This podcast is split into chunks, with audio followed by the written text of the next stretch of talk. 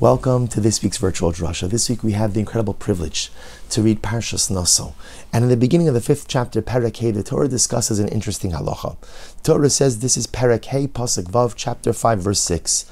Dabra Yisrael, speak to the Jewish people and say as follows. Isha Isha, if a man or woman, kiyasu mikol chato sa'adam, will commit an avera. Which avera? Lim ol ma'al ba'ashem ba'ashma hanefesh hahi. So Rashi explains the Torah is talking about a situation of where a person steals. Gezel, theft. Person has committed the act of theft. Now, to compound, to compound the transgression, a person then swore, took an oath that he didn't steal, and it turns out that he did. So he committed, he committed an act of theft and swore falsely. Then what happens? Then the person comes along and admits their transgression. I stole, I swore falsely, and the Torah says, what's the punishment? The punishment is payment of principal plus an additional penalty fifth. This is the halacha. This is the halacha. What's interesting to note here is that the Torah introduces us to the concept of vidui, the concept of confession. The Torah says. They will go ahead and they will confess their sin. And we know that confession plays a pivotal role in the tshuva process. In fact, the Rambam, in the laws of tshuva, quoting the Gemara Maseches Yoma, explains that the first step of tshuva, Rambam says this is Perek Aleph, Halacha Aleph, and Hilchos Tshuva. Adam Tshuva Mecheto, Chayiv Lehisvados. The first step in tshuva is confession. And why? Why is confession the first step?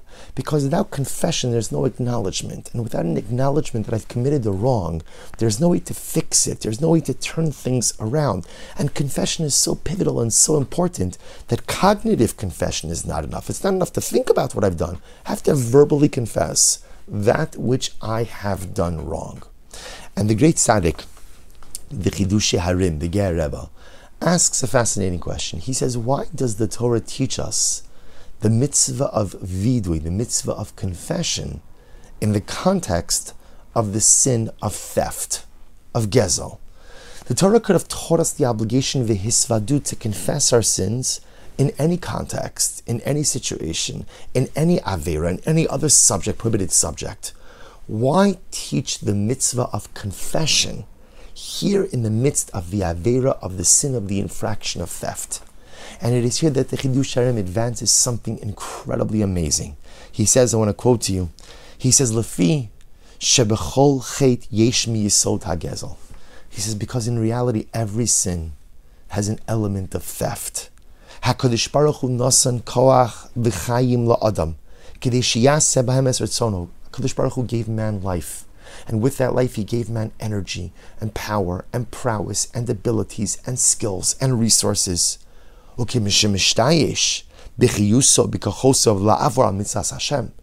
when a person uses that life, that energy, those skills, those resources to do something against the will of God, I'm stealing. I'm stealing from the Ribbon Shalom. Says the Chidushei HaRim something amazing. The Torah teaches us the mitzvah of confession in the sin of theft because embedded in every single Avera is an element of theft. Hashem gives us resources. Hashem gives us abilities. Hashem gives us strength. And He gives those things to us for us to accomplish incredible things, good things, beautiful things, meaningful things, rehabilitative things, constructive things. And when I siphon off those abilities and I use it for something negative, it's not just the pshat that I'm doing something bad, that I'm doing something negative. I'm misappropriating. I'm embezzling.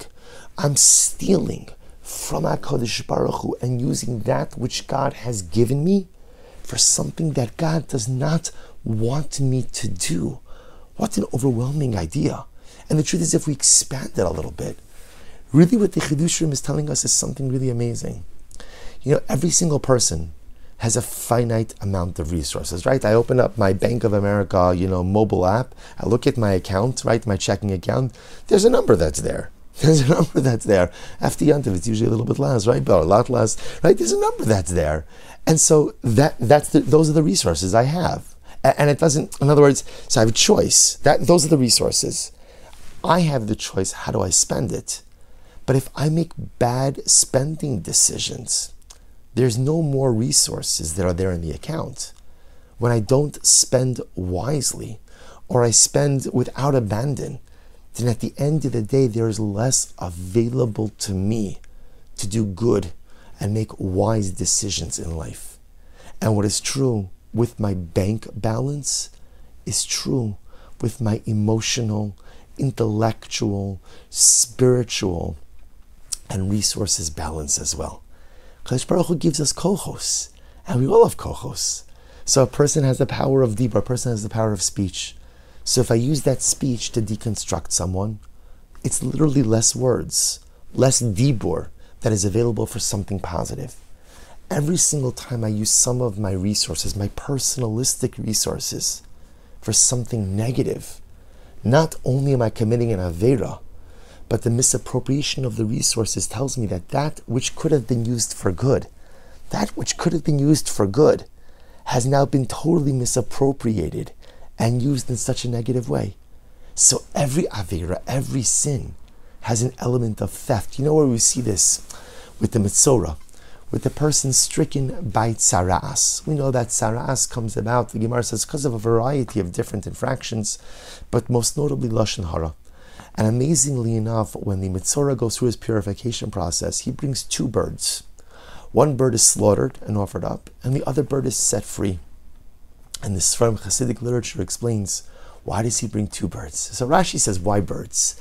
Because just like birds chirp, they chirp incessantly.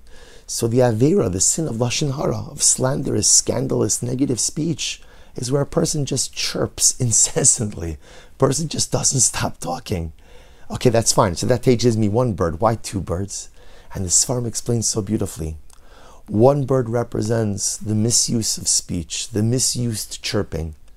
The other bird, specifically the bird that you that, that you release that flies away, represents the lost opportunities to do something positive with my speech. See, in Avera, every single sin has a duality to it. There's the negative thing that I've done, and then there's a fact that since I used my abilities, my resources, my kohos to do something negative, I lost out on the opportunity to do something positive. We have to be so careful when we make our decisions in life. Of course, of course, doing averas, committing negative actions, engaging in sinful behavior is bad. I don't think we even have to put it to a vote. We're, we're all agreed. But sometimes what we don't realize is it's not just that I've done something negative. It's that in with the time and with the resources that I'm doing something negative, those are time, that's time and resources that could have been used for something positive. And now I've lost out from that opportunity. And says the Chidushei HaRim, that's why the Torah teaches us the mitzvah of confession of vidui in the context of gezel, of theft. Because every avera brings with it an element of theft from HaKadosh Baruch Hu.